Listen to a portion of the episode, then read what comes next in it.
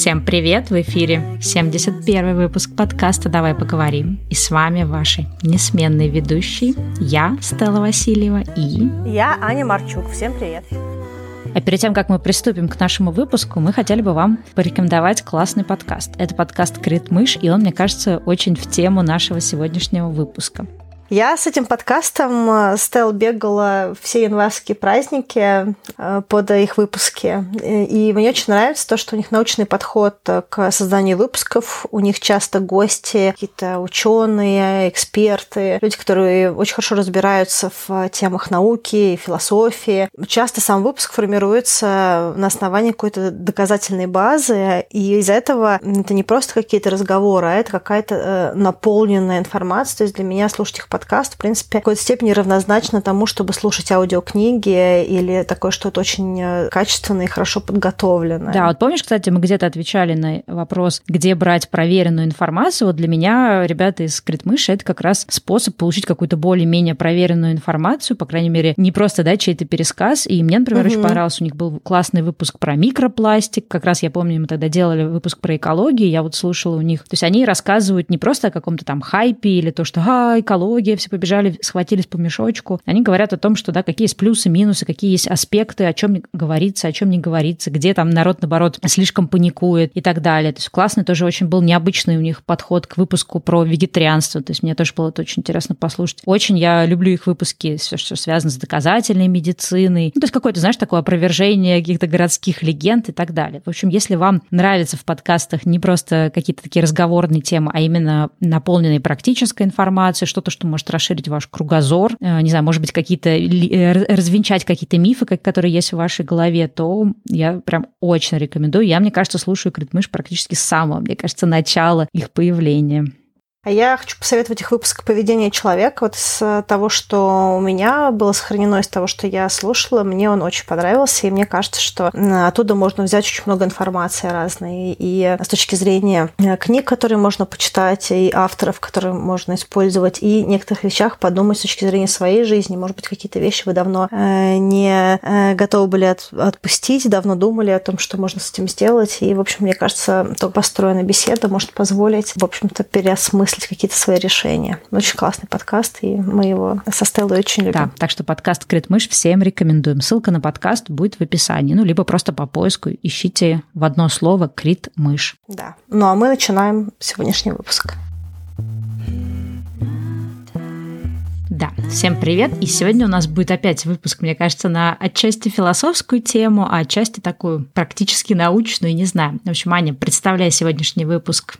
Мы заметили, что очень часто в социальных сетях в комментариях появляются достаточно категоричные, иногда ультимативные, иногда достаточно э, некомфортные комментарии или заявления. К счастью, это в основном не наши подкаст, не наши слушатели в подкасте. Обычно наша аудитория очень поддерживающая. Но мы видим, что очень много в интернете различного рода комментариев, которые, с одной стороны, есть ощущение, что люди интеллигентные и умные, которые оставляют комментарии. С другой стороны, комментарии явно показывают, что есть только одна точка зрения на какой-то вопрос, и она единственно верная. И мы задумались о том, почему так происходит, что люди в социальных сетях, в массах, в группах ведут себя тем или иным образом и показывают какие-то необычные стороны своего отношения к миру, к каким-то фактам, к каким-то мнениям, к людям или каким-то ситуациям. И в связи с этим сегодня мы хотим поговорить про когнитивные искажения, которые есть в обществе, и как они влияют на наше сознание, на наше принятие решений и на то, что мы считаем верным или ошибочным. Да, потому что получается, что есть какие-то вещи, про которые мы думаем, что они являются абсолютной истиной, являются объективной реальностью, но на самом деле мы можем быть очень сильно в этом убеждены, даже иметь какие-то основания, но на самом деле все это э, оказывается на деле очень субъективным и как минимум, да, а как максимум мы просто оказываемся совершенно неправы. И вот об этом всем мы хотим сегодня поговорить.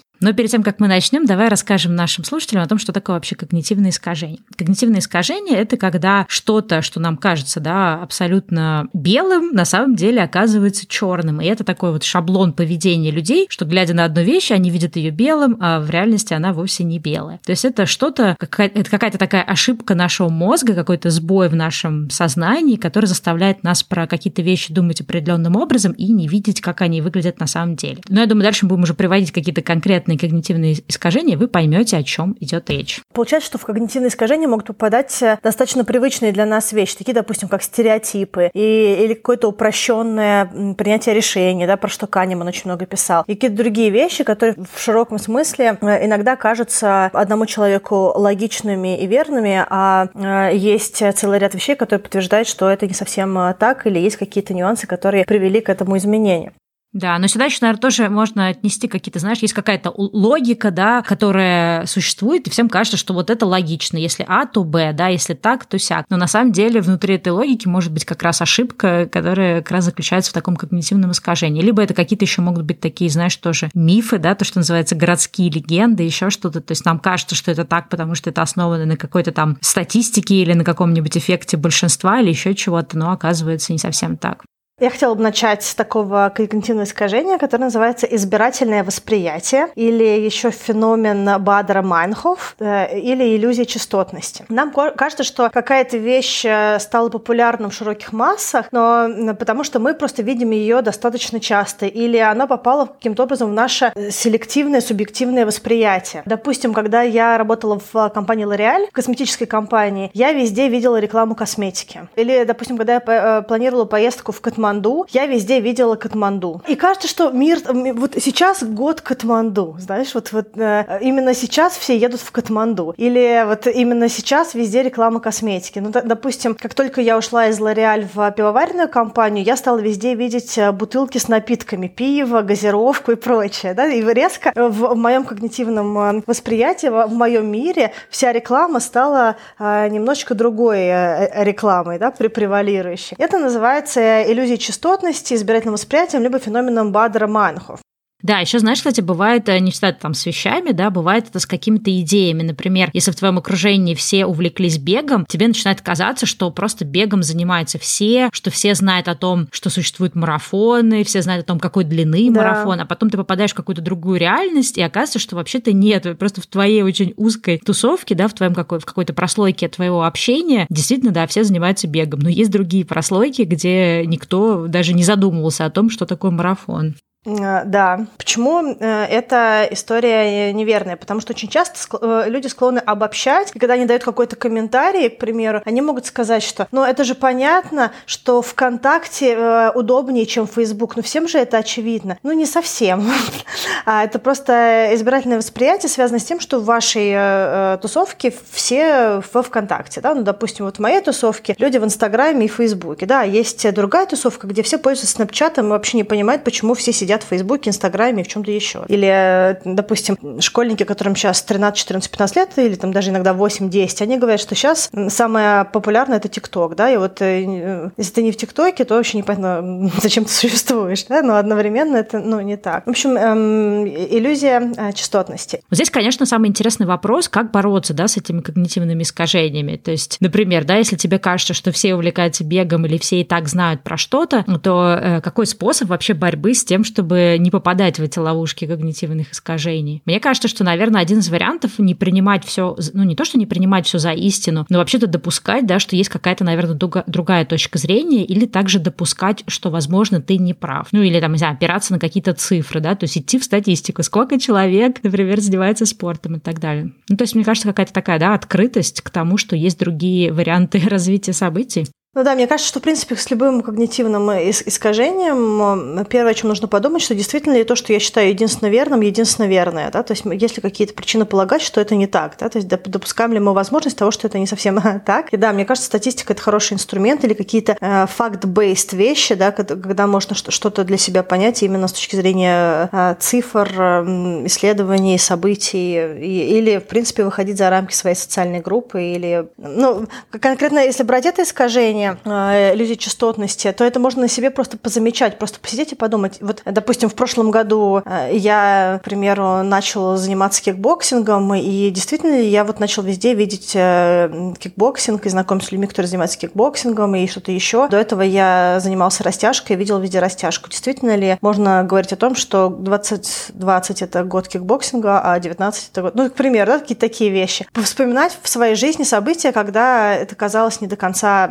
стопроцентно верным. Да, и, может быть, тогда будет проще принимать то, что это не настолько прям вот все происходит именно так. Следующий эффект, который стоит э, рядом с предыдущим, это эффект каскада доступной информации. Это очень интересное искажение. В чем оно выражается? Это нарастающий процесс потребления информации. То есть получается, что есть какая-то коллективная вера в том, что что-то становится верным от э, насмотренности. То есть если ты видишь какой-то факт или событие определенное число раз, тебе кажется, что за счет того, что это везде, это верно. То есть если тебе все будут говорить, к примеру, что Солнце вращается вокруг Земли, и ты это будешь видеть во всех источниках, ты увидишь это в Инстаграме, в Фейсбуке, в новостях, э, тебе скажет один человек, второй, третий, ты в какой-то момент времени будешь считать, что ну, это же общепризнанный факт, что Солнце вращается вокруг Земли. Ну, то есть, ну, то есть когда много людей... Э, а, то есть тебе кажется, что ну, много людей не могут ошибаться, да, в таком каком-то ключе? Да, если об этом говорит много источников, наверное, это верно. И это достаточно э, серьезная ловушка, как мне кажется, потому что с появлением социальных сетей и доступности информации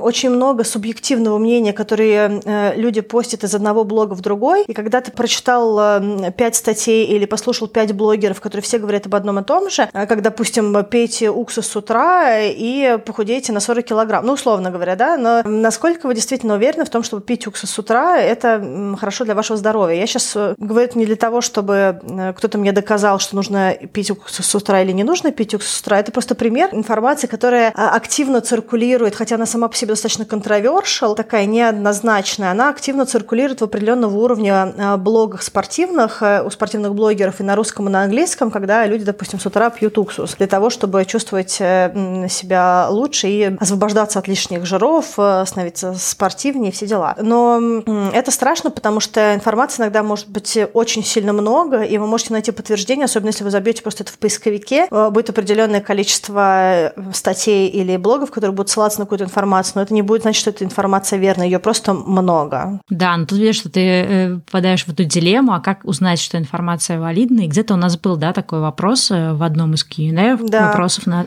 ответов да. на вопросы в выпусках. Мы как раз обсуждали, откуда брать информацию. Но, соответственно, надо учиться искать какие-то проверенные источники. То есть, если, например, какой-то человек э, дает там, не знаю, информацию по медицине или дает какую-то информацию по тому, как питаться и так далее, то есть нужно всегда делить на два или на десять это и понимать, что, возможно, этот человек не совсем, ну, как бы разбирается в этой теме, возможно, он там где-то тоже что-то прочитал, что тоже было неправильно, и, соответственно, получается, что как бы много людей это повторили, и начинает казаться, что это реалистично, но, в общем, да, здесь, конечно, такое довольно-таки сложное это искажение, важно просто себя, наверное, подлавливать на том, откуда мы берем информацию, то есть какая-то это проверенная, условно говоря, научная информация, да, или идет от каких-то людей, которые гарантированно эксперты, или это информация, как часто сейчас бывает, да, из какого-нибудь Инстаграма. Да, я думаю, что здесь э, первое это подключение то, что называется common sense, да, какого-то здравого смысла. То есть, э, если информация по нашему накопленному опыту выглядит подозрительной, возможно, стоит ее э, проверить. Это первая вещь. Вторая вещь, э, есть люди, которые используют э, источники информации, есть люди, которые не используют источники информации. Я бы больше доверяла бы тем статьям, которые на что-то ссылаются, на какие-то источники информации. Причем желательно, чтобы они вели на какие-то, то, что на английском называется peer-reviewed magazines, на русском это часто ваковские журналы, то есть это журналы, которые попадают под научную литературу, да, которые экспертный совет э, валидирует, условно говоря. То есть это какая-то более качественная, квалифицированная э, периодика, э, проверенная, и обычно то, что туда попадает, э, проходит чуть больше проверку. Обычно там есть какие-то более именитые имена людей, которые, в принципе, либо в науке, либо тем или иным образом являются экспертными в своем вопросе. Ну, в общем, это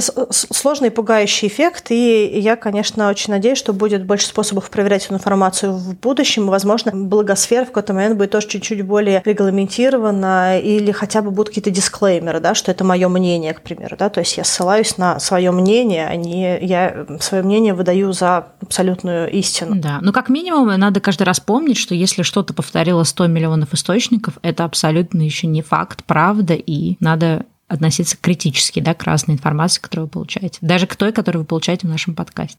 Следующий эффект называется эффект статуса кво. И тут мы поговорим про психологию изменений. Люди в своей, в своей природе стараются держаться за то, что у них уже есть. Эм, неважно, что это люди, окружение, работа, наши убеждения, наша приверженность к чему-то. И эм, эффект статуса кво говорит о том, что э, мы очень сильно держимся за то, что у нас есть сейчас, и мы э, этим самым не готовы принимать в свою жизнь какие изменения. То есть если какой-то факт приходит новый, и он диссонирует с нашим текущим убеждением, нашим статусом кво, мы с высокой вероятностью будем относиться к нему подозрительно или будем стараться его опровергнуть, э, даже на уровне эмоций, или он у нас вызовет отторжение, просто потому что он подрывает наш статус-кво, и этим самым вызывает у нас много неопределенности и страха. И потенциальный вред э, такого э, эффекта статуса-кво заключается в том, что иногда для нас потеря того, что есть сейчас, гораздо важнее, чем потенциальная выгода от какого какого-то нового положения, какого-то альтернативного стечения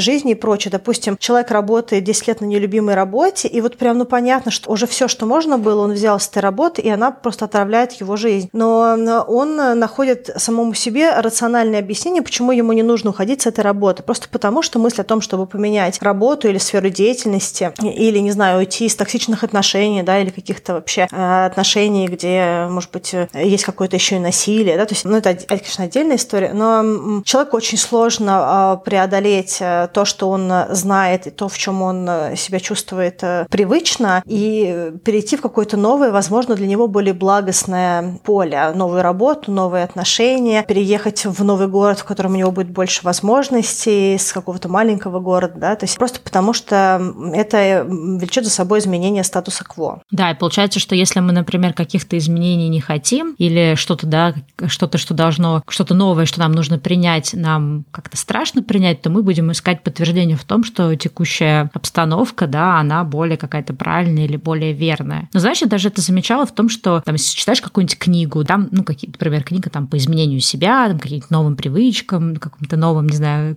как-то способом самоорганизации, ну, в общем, такого, да, плана книги. Начинаешь читать, и ты, если ты встречаешь какой-то ну, совет, рекомендацию, да, который бьется, там, не знаю, с твоей текущей жизнью или с тем, например, в какую сторону ты уже смотришь, или как-то, в общем, комфортно ложиться, такой, да-да-да, это логично, да, согласен, что, наверное, это работает. А если что-то такое, что там из разряда мне, человеку сове, предлагают вставать в 5 утра и таким образом больше успевать, то ты будешь всеми силами искать подтверждение тому, что на самом деле нет, тебе не надо раньше вставать, ну и так далее и тому подобное. Да, то, что если если мы чего-то не хотим, каких-то изменений, то мы будем, соответственно, через эту призму э, искать э, доводы в пользу того, где мы находимся, нежели видеть реальность да, того, куда мы могли бы прийти. Ну да, иногда это бывает даже с точки зрения э, достаточно деструктивных вещей в жизни. Допустим, кто-то пьет алкоголь каждый вечер, и ему говорят, слушай, ну это вредно для организма, потому что, там, не знаю, как минимум это как минимум это обезвоживает, плюс это влияет на скорость обработки информации, влияет на то, на то. Человек говорит, я, я не знаю. Вот есть статья, что бокальчик вина вечером благо, благоприятно влияет на мою жизнь. Да? То есть как бы вот какие-то вот эти вот отрицания, потому что ну, как бы есть какой-то комфорт от того формата жизни, который есть. Ну, к примеру, да, то есть это вот эти все вещи, они могут быть достаточно разрушительны. Поэтому если человек, наверное, как можно поступить с этим эффектом, если вы понимаете, что есть какие-то возможности, но вам очень сложно отпустить то, что есть сейчас, потому что вы боитесь потерять то, что уже есть, и серия, э, как же часто говорится, лучше... Да, мне кажется просто, что когда мы тоже какие-то, да, у нас есть какое-то мнение по какому-нибудь вопросу, например, там, э, зачем переезжать в другую страну, кому мы там нужны, или зачем менять работу, везде одно и то же там дурацкая, да, работа, она везде одинаково дурацкая, или там зачем уходить из одних отношений в другие, везде одно и то же. То есть, э, когда мы, ну, у нас какой-то такой вот взгляд на вещи, то, мне кажется, надо понимать, э, как бы, ну, вот от, от чего он идет, от того, что мы боимся изменений, от того, что мы не хотим там пробовать новое, да, то есть вот какие-то такие моменты.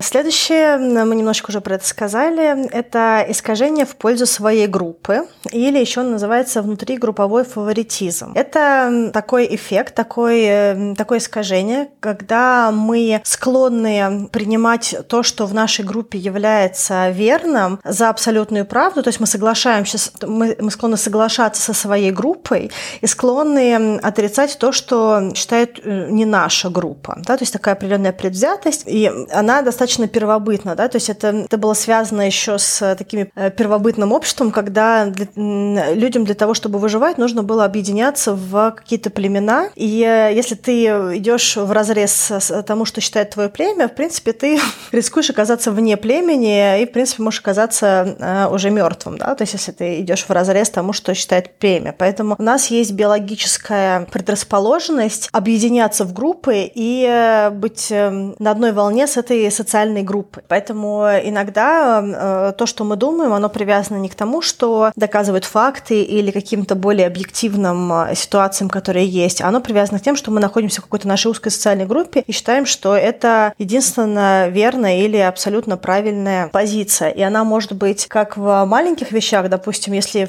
вокруг вас все купили 11 iPhone, то вы считаете, что вам тоже нужен 11 iPhone, да? хотя у вас 10 iPhone, и он отлично работает, и, в общем-то, э, кроме того, что у него нет трех камер, он ну, все остальные функции прекрасно выполняет, а камеры вам, возможно, и не нужны эти. Но поскольку в вашей социальной группе преобладает э, мнение, что сейчас прям супер важно купить iPhone с тремя э, камерами, вы покупаете 11 iPhone. А, так и до крайности, когда вам кажется, что все курят травку, поэтому это абсолютно нормально, и вообще это имеет терапевтический эффект, и вообще уже 15 тысяч исследований, которые говорят о том, что нужно курить травку как можно дольше, как можно чаще и прочее, и вы там курите травку. Либо вообще делать какие-то еще другие вещи, да, там, не знаю, употреблять наркотики какие-то. Ну, то есть есть определенный эффект толпы, который говорит о том, что э, это абсолютно нормально делать какие-то вещи, а вообще мы живем один раз, и в удовольствие, ну да, мы живем один раз, ну да, нужно удовольствие.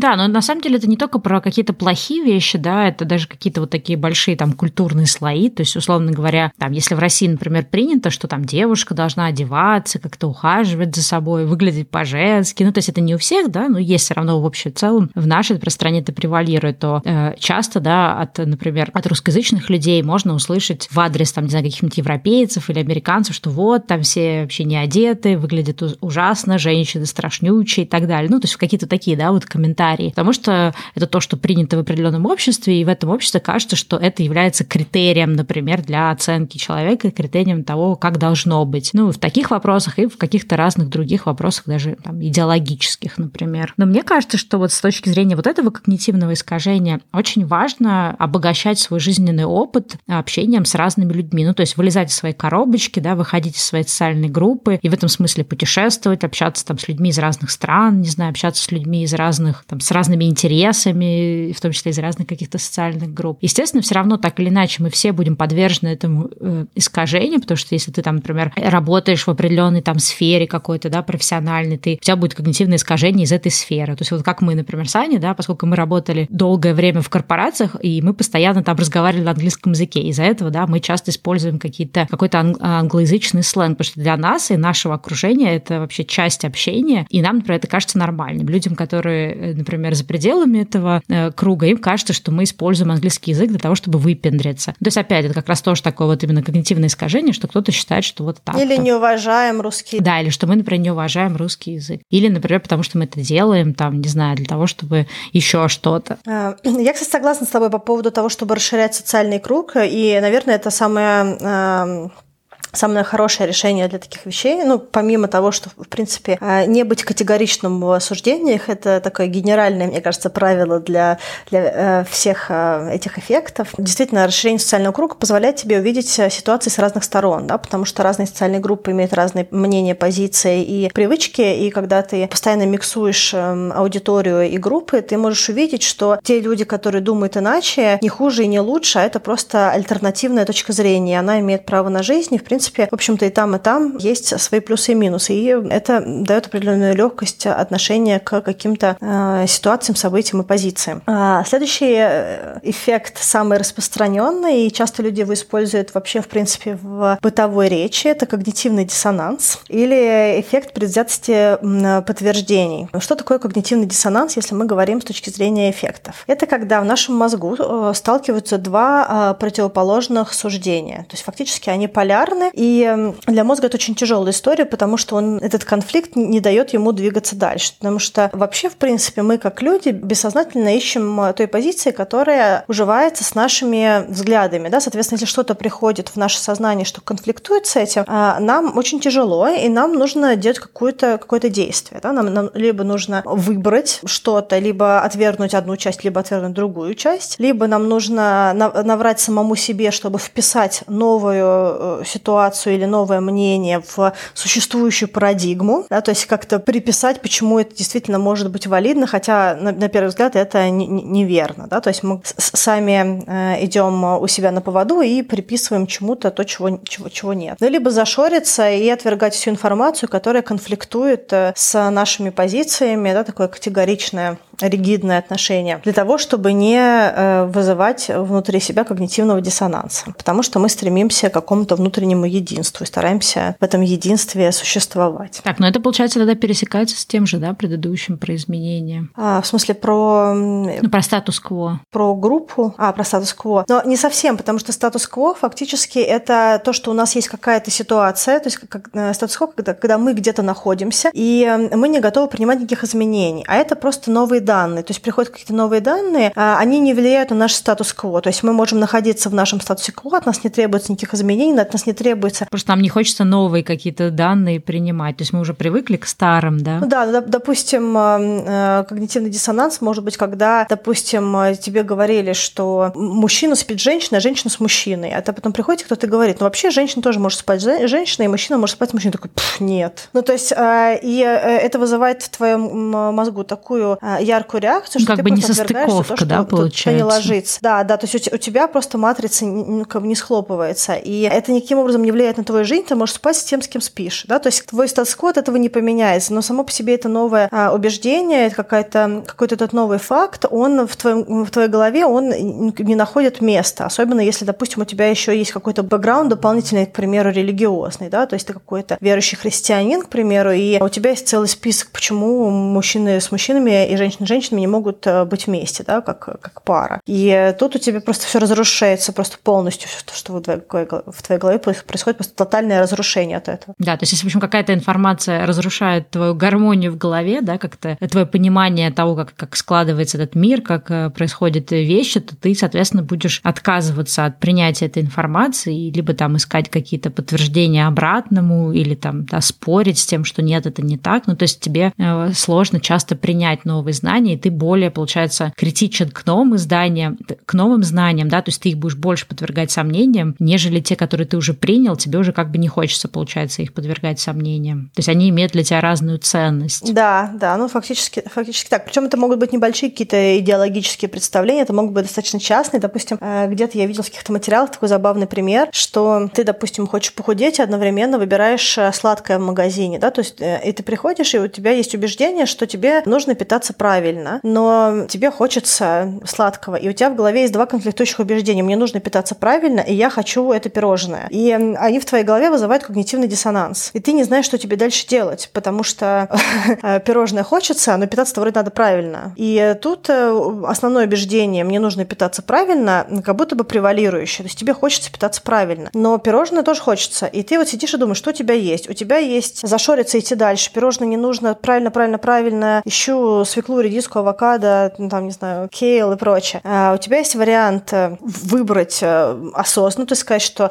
я хочу питаться правильно. Да, пирожное выглядит заманчиво, но я предпочитаю сегодня съесть э, спаржу, и спаржа, м-м, какая вкусная, гораздо вкуснее, чем пирожное. Ну, или там как-то себе это объяснишь. Либо ты можешь посмотреть на это пирожное и сказать, я хочу питаться правильно, но в этом пирожном есть белок, потому что это белковый крем, а здесь есть клетчатка. Ну, короче, придумать, почему это пирожное да, да, не, не противоречит твоей концепции Да, и это такое как-то ложится, да, такое, ну что, в принципе, нормально. А если я еще съем утром, то, в принципе, это, наоборот, хорошо, потому что тут глюкоза, и она стимулирует э, работу мозга. Да, ну это какая-то такая, да, то есть ты как находишь, как тебе вписать это в твою систему ценностей, в твою, в твою матрицу представления о том, э, что уже есть, и двигаешься дальше. Да. Здесь, кстати, знаешь, что мне кажется важно, что э, вот, да, с точки зрения такого когнитивного диссонанса, понимать, что если вы чего-то очень сильно хотите, то вы себя можете в этом убедить. То есть есть вы можете убедить себя в том, что это пирожное полезное, да, или если, если есть с утра, то ок. Если вы там, не знаю, там хотите изменений, то вы будете себя убеждать, что то, те изменения вам нужны. Если вы не хотите изменений, то вы будете себя убеждать в том, что ваша текущая ситуация гораздо лучше, чем любые потенциальные изменения. То есть если мы чего-то хотим, то мы находим способы найти какие-то подтверждения, найти какую-то логику этому поведению и так далее. И это, опять же, может вообще не иметь ничего общего с реальностью, с тем, чего нам лучше или что нам хуже, да, а это то, э, как, как мы можем манипулировать какими-то данными или мыслями в своей голове, да, для того, чтобы добиться того, чего мы на самом деле хотим. Да, это, это правда. Вообще способности нашего мозга, они безграничны, да, то есть мы можем убедить себя в любой вещи, да, можем убедить себя, что мы можем э, зайти на Эверест, подняться, можем убедить, что не можем, да, и, в общем-то, в принципе, усилия нашего мозга одновременно одинаково могут вкладываться и в одну, и в другую работу. Вопрос, насколько мы хотим этого Эвереста. Следующий эффект – это эффект негативности. И он объясняет частично, почему человек склонен прежде всего фокусироваться на негативной информации, а не на позитивной. И в этом тоже есть первобытный биологический эффект. Он связан с тем, что раньше для того, чтобы выживать, нам нужно было фиксироваться на той информации, которая напрямую может быть связана с угрозой нашей жизни. И все то, что имеет просто красивую, благостную историю, оно было приятным, но оно не было э, вопросом жизни и смерти. А все то, что несло угрозу, было вопросом жизни и смерти. Поэтому биологически э, человек, особенно если он идет по какой-то накатанной, на автомате он впадает э, в негативную историю. То есть он видит негативные новости, он фиксируется на негативных событиях, он фиксируется на негативных убеждениях, потому что, в принципе, э, эти негативные события, негативные убеждения имеют больше ценности с точки зрения того, чтобы вовремя среагировать, отработать все возможные риски и тем самым увеличить шансы на выживание, на благостный исход событий или на то, чтобы вовремя сделать то, что нужно для того, чтобы никаких плохих событий, в принципе, не произошло. Ну да, это, кстати, во всем, знаешь, проявляется даже из разряда того, что ты можешь, например, выйти из дома, у тебя будет хорошее настроение, и все будет подтверждать это хорошее настроение. Там погода классно, ты там, не знаю, везде зеленые светофоры, кто-то тебе улыбнулся, да, то есть, ну, много-много разных хороших событий, и ты будешь чувствовать благостно, но потом какое-нибудь одно плохое событие произойдет, не знаю, кто-то тебя случайно там толкнет как-то больно в бок, и это, да, событие может испортить тебе весь день. То есть мы как-то всегда больше замечаем негативные вещи. Там одно плохое слово всегда перечеркивает, не знаю, там 10 комплиментов, и так далее. Да, поэтому нужно не забывать делать эти 10 комплиментов, чтобы, э, чтобы как-то вырлить. Но глобально то, что может э, работать в этом, это дневник чувств, да, когда ты, у тебя есть возможность фиксировать какие-то вещи, которые происходили, и переживать какие-то негативные вещи, и понимать, что ни, никакого, никакой беды не случилось. А еще очень здорово вести дневники благодарности и вообще записывать то хорошее, что происходит в нашей жизни, потому что если мы и так фокусируемся на автомате на негатив,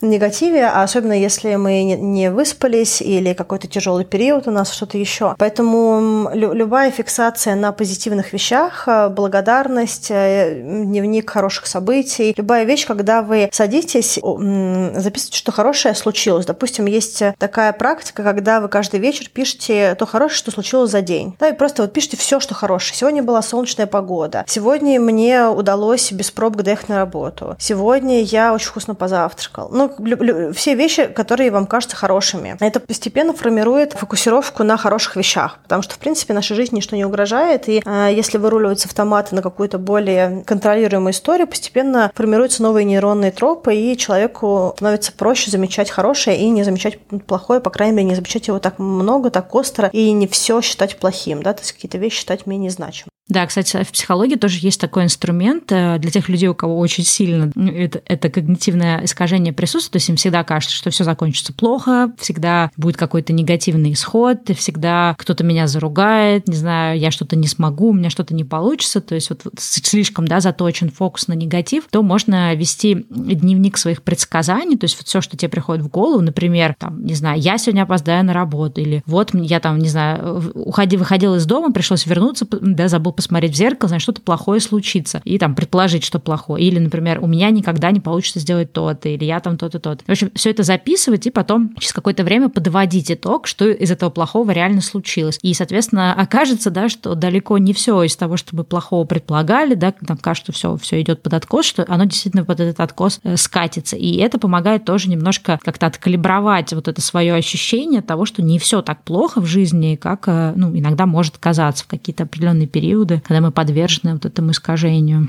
Да, следующее э, искажение э, – это эффект Даннинга-Крюгера. Даннинг-Крюгер – это два ученых, которые э, много работали над какими-то социальными феноменами. И эффект Даннинга-Крюгера говорит о том, что люди с низкой квалификацией или люди, которые только в начале пути, которые только в начале своей карьеры, они склонны переоценивать свое знание в каком-то вопросе, а люди более экспертные, с максимальной экспертизой, более эрудированные, склонны наоборот, занижать э, позитивный эффект э, случившегося, либо э, свои результаты. Да? То есть люди с более высокой квалификацией чаще имеют, допустим, тот же синдром самозванца, чем люди с низкой квалификацией, с низкой экспертизой, либо люди, которые сейчас еще только в начале пути. Вот. И Даник и Крюгер проводили ряд исследований на студентах, и не только на студентах. Допустим, у них в одном из исследований на студентах они студентам задавали ряд вопросов о логике, грамматике и других вопросах, и просили каждого каждого э, студента, каждого участника оценить э, свои результаты и поставить свой рейтинг относительно других людей. И студенты, набравшие самые низкие баллы э, в этих задачах, всегда переоценивали, насколько хорошо у них получилось справиться с этой задачей. А те учащиеся, которые занижали себя, занижали свою оценку, занижали свой результат и, в принципе, были негативно настроены на то, что они получат, как правило, выполняли свои задания лучше, чем большинство студентов, участвующих в этом исследовании. То есть вот э, такой забавный эффект.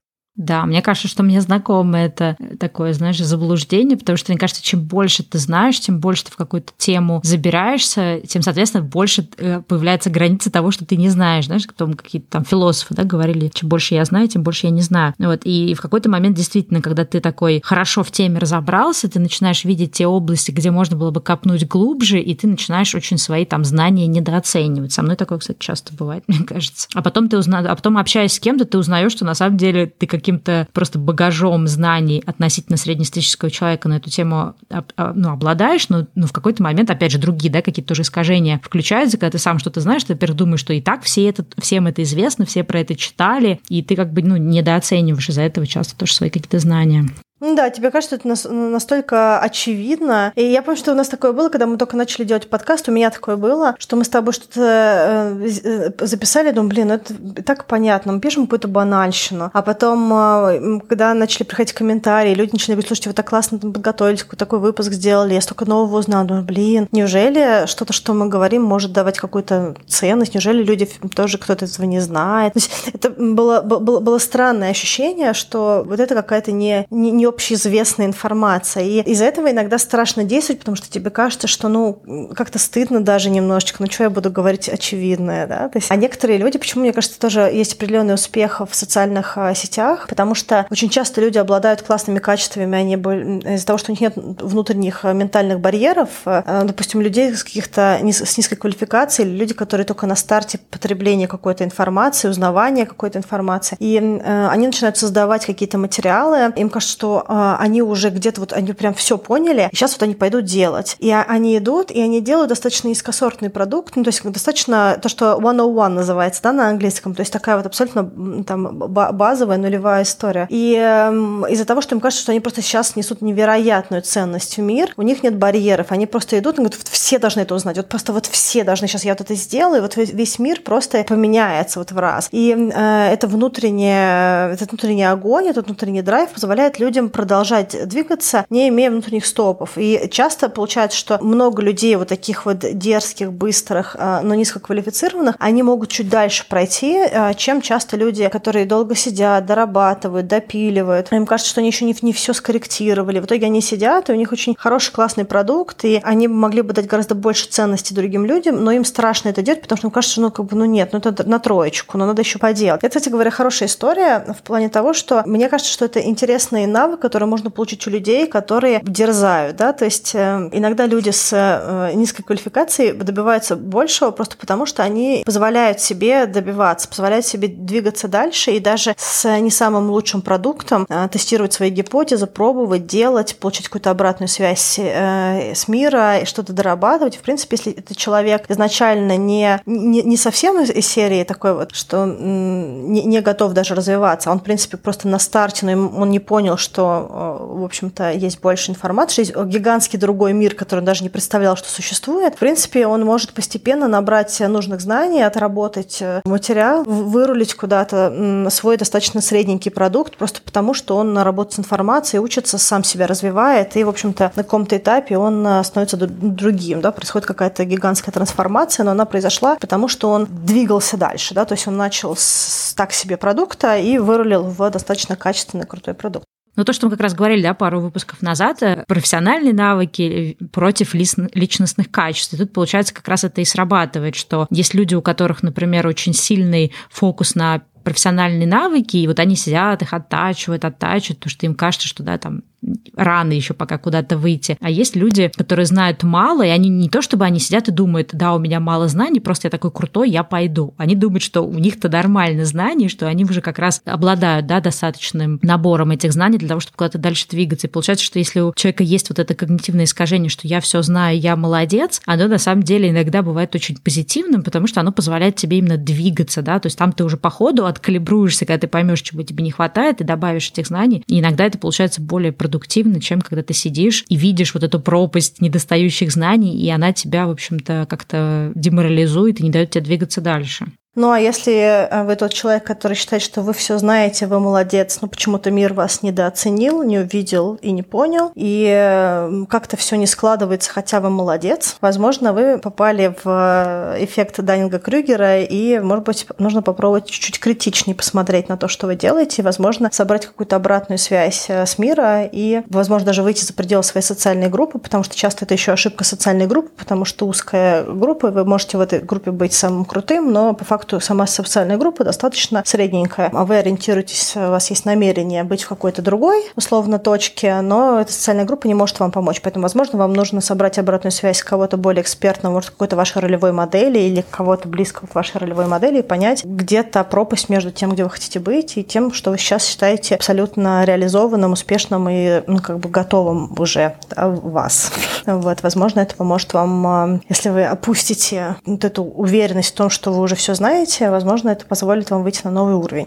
Следующий эффект называется фундаментальная ошибка атрибуции. На самом деле все очень просто. Глобально это быстрый мозг, то, что Кайман писал, да, это быстрая реакция человека. Иногда еще можно сказать, что это навешивание какого-то ярлыка. Фактически это склонность объяснять поступки человека его личными особенностями, а свое поведение внешними обстоятельствами. То есть, допустим, частый пример этого когнитивного искажения заключается в том, что когда, допустим, кто-то опоздал, э, если ты опоздал сам, ты говоришь, ну, так получилось, потому что что были пробки, э, не знаю, снова задерживали МКАД, Рублевка, там... То есть у тебя были э, причины, да, была перекрыта. Сделать. Да, то есть, ну, я, типа, все сделал, что мог, но вот получилось, что события так сложились, что не получилось. Когда ты, э, когда другой человек опаздывает, и ты его ждешь, ты думаешь, блин, ну, человек всегда опаздывает, но нужно же работать своими привычками, работать над собой. Ну, есть ты генерализуешь эту вещь как его какой-то фло, да, то есть какой-то его негативный, да, как его какой-то недостаток недостаток и считает, что это связано с его особенностями личности, с тем, какой он есть как человек, а не с тем, что произошли какие-то события, которые повлекли за собой такой эффект.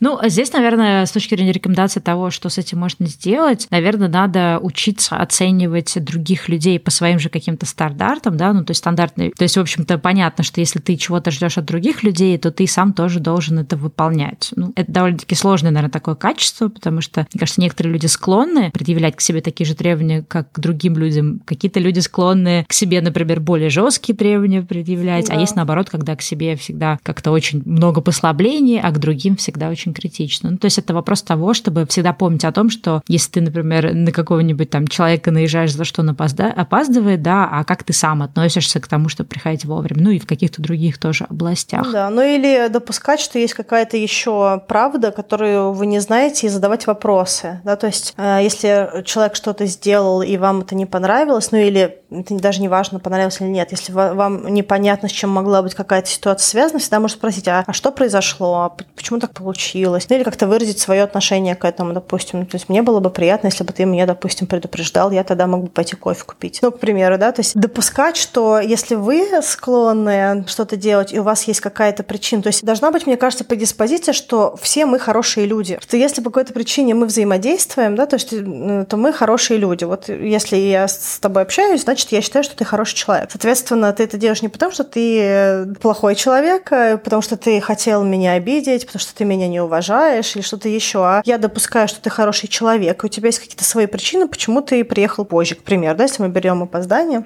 Слушай, а если вот какие-то другие примеры говорить, я не знаю, относится ли это сюда, например, когда мы про какую-то ситуацию оценим исключительно да, через свою призму, то есть, например, мы говорим о том, что ну вот я бы так не поступил, поэтому, да, так не может быть. Ну, то есть, знаешь, сейчас я вспомнила такой пример, он такой немножко, наверное, жесткий будет, но тем не менее. Я недавно на Netflix смотрела фильм, он основан на реальных событиях, точнее, сериал, да, по-английски называется Unbelievable, по-русски я не знаю, как он будет. Если мы найдем какой-нибудь перевод на русский, приложим тоже в описании, он, э, э, это, это как такое документальное криминальное криминалистика, они, в общем, расследуют э, серию изнасилований. И там, э, в общем, ты смотришь этот фильм, где, в общем-то, расследуется история там одной девушки, другой, третьей. И когда ты смотришь фильм, у тебя, ну, как часто, да, бывает с там, жертвами какого-то насилия, у тебя, соответственно, в голове есть тоже свои какие-то э, когнитивные процессы, которые говорят, ну, вот если, соответственно, это было бы правда, то, наверное, она бы тут не соврала, да, или если бы это было правда, она бы, наверное, так себя не повела. То есть, да, ты, ты исходишь, естественно, из того, как бы ты сам себя вел. Опять же, то есть ты не знаешь, как бы ты себя вел, но ты себя предполагаешь, например, что я бы, наверное, наверное, в такой-то ситуации, ну, то есть, условно говоря, если вернуться обратно к более лайтовому примеру с, с опозданием, ты можешь предположить, что там, если для тебя, например, эта встреча является очень важной, ты предполагаешь, что, ну, я бы на такую важную встречу бы не опоздал, и поэтому, соответственно, твоя оценка действий другого человека будет более критичной, да, или будет э, какое-то вот именно когнитивное искажение, что ты будешь исходить из того, что, ну, с чего-то исходить, да, потому что ты бы себя повел в этой ситуации как-то иначе, или у тебя есть свое представление, как бы ты повел себя в этой ситуации. Я не знаю, сюда это относится или нет, к этому когнитивному исхождению. А, не, не совсем. Вот то, что ты говоришь, что будет следующая история, это называется эффект проекции или эффект ложного консенсуса, когда мы считаем, что у нас есть какие-то представления, на которых мы можем, э, какие-то наши убеждения, и нам кажется, что большинство людей также разделяют наши убеждения, или как бы нам кажется, что вот если я так считаю, то вот и все там так считают, да, и вот если она, допустим, в этой же ситуации сделала то, что я делаю, когда я вру, скорее всего, она врет. Ну, к примеру, да, потому что вот я считаю, что вот все делают так же в таких ситуациях. Как раз сюда ложится то, что если человек опаздывает, значит, он не уважает другого человека, потому что э,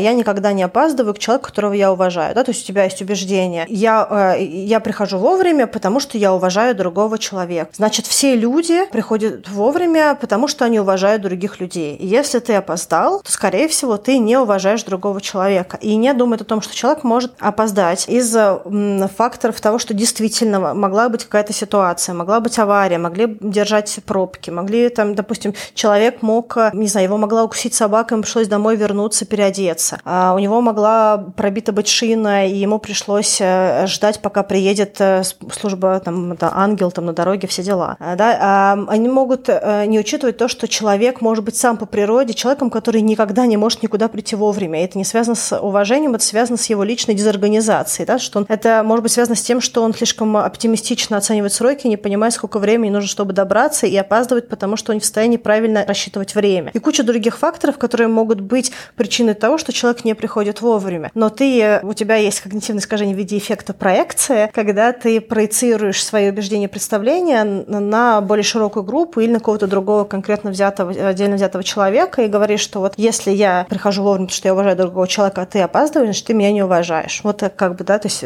такая история. И, и не рассматривает миллиард других причин, почему другой человек может поступать иначе. Да, но здесь, наверное, с точки зрения того, как бороться с этой когнитивным этим искажением, да, что не надо думать, что вот если нам кажется, что такое поведение означает то-то, что это также происходит для других людей. То есть все-таки мы все люди очень разные, и часто как раз это вот э, ошибочное наше суждение основывается на том, что мы всех меряем по себе. И либо даже бывает так, что мы не то чтобы меряем по себе, а по какой-то вот картинке, которая у нас существует, да, что такой-то человек так должен себя вести, например. Ну и, наверное, в заключение я скажу еще один эффект. Раз мы начали с э, масс и э, то, как массы э, активно присутствуют в социальных сетях, я скажу про последний эффект. Он называется эффект большинства, или еще называется иногда эффект подражания, или эффект присоединения к большинству. И это эффект, который привязан к конформизму, поскольку все равно большинство людей социальные или стремящиеся к какой-то социальной группе. Да? Ну, опять-таки, это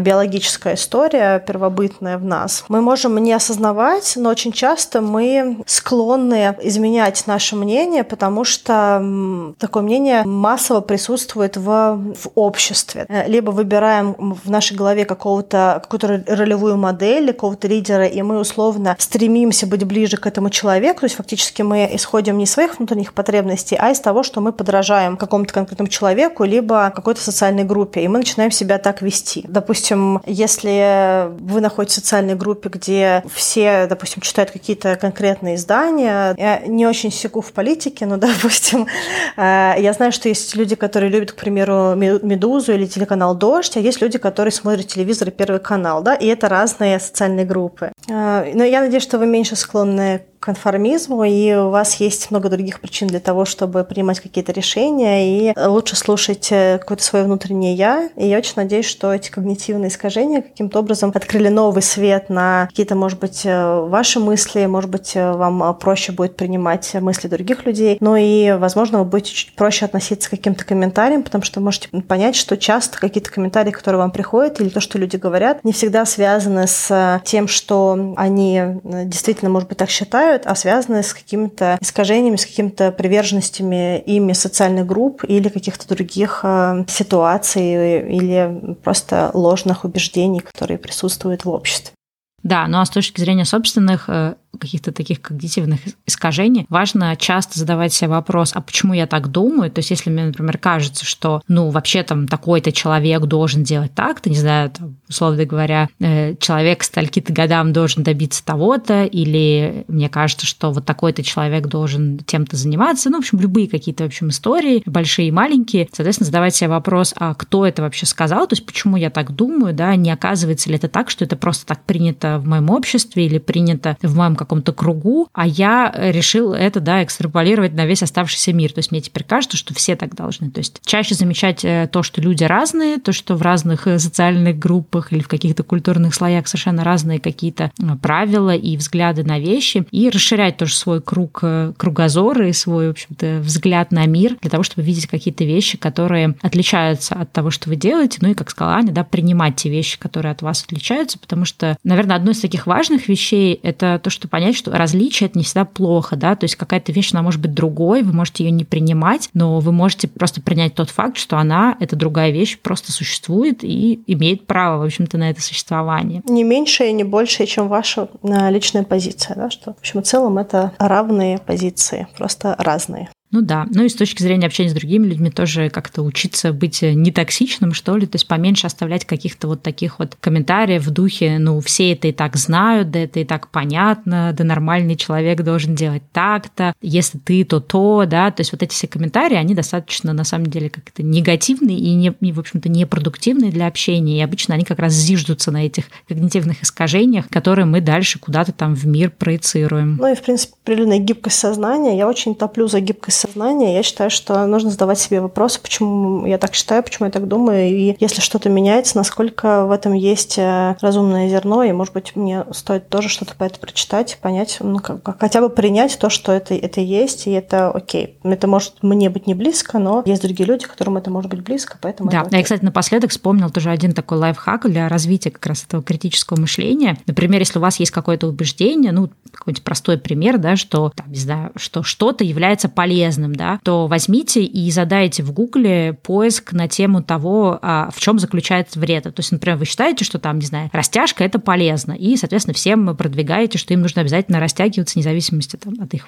возраста, там, еще чего-то. В этот момент я не говорю, что растяжка это плохо, я просто приведу это как пример. Соответственно, зайдите да, на, в Google и наберите вред от того. И тогда вы сможете увидеть полярную точку зрения. Этот эксперимент вам нужен для того, чтобы резко поменять свое мнение, перестать делать растяжку, да, или что-то такое про нее теперь плохое говорить, а для того, чтобы расширить свой, не знаю, набор знаний и, в общем-то, аргументами за и аргументами против. И это также позволяет, в общем как раз избежать каких-то ошибок и увидеть, не знаю, более широко какую-то картину. То есть вот именно прям гуглить про что-то. Э, это как раз тоже, кстати, определенное когнитивное, мне кажется, искажение, когда ты про что-то гуглишь, ты задаешь вопрос так, как, как ты это видишь, да, то есть э, польза от растяжки, если ты веришь, что она полезная, да, но никто не гуглит вред от растяжки, если он верит, что растяжка полезна. Поэтому пробовать иногда э, что-то посмотреть, поискать информацию про то, как вы это не видите, да, как это видят другие люди, и это тоже как-то, в общем-то, вам э, может показать все ваши когнитивные искажения. Что, на этом, наверное, все? Да. Ну что, до встречи в следующем да. выпуске. Не забывайте про нас рассказывать своим друзьям, рассказывать про нас в своих социальных сетях. Если вы будете рассказывать в Инстаграме, то у нас есть хэштег подкаст «Давай поговорим». И также мы от вас принимаем какие-то интересные вопросы и предложения по темам. Ссылки на все это есть в описании. На наш бот обратной связи и все остальное. Да, ну и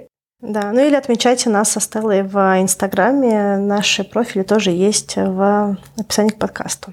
А если вы до сих пор не оставили отзыв нам на iTunes или в приложении Apple Podcasts, то самое время это сделать. Ну все, до следующего Всё, хорошего, выпуска. Хорошей недели. Да, пока-пока. Пока-пока.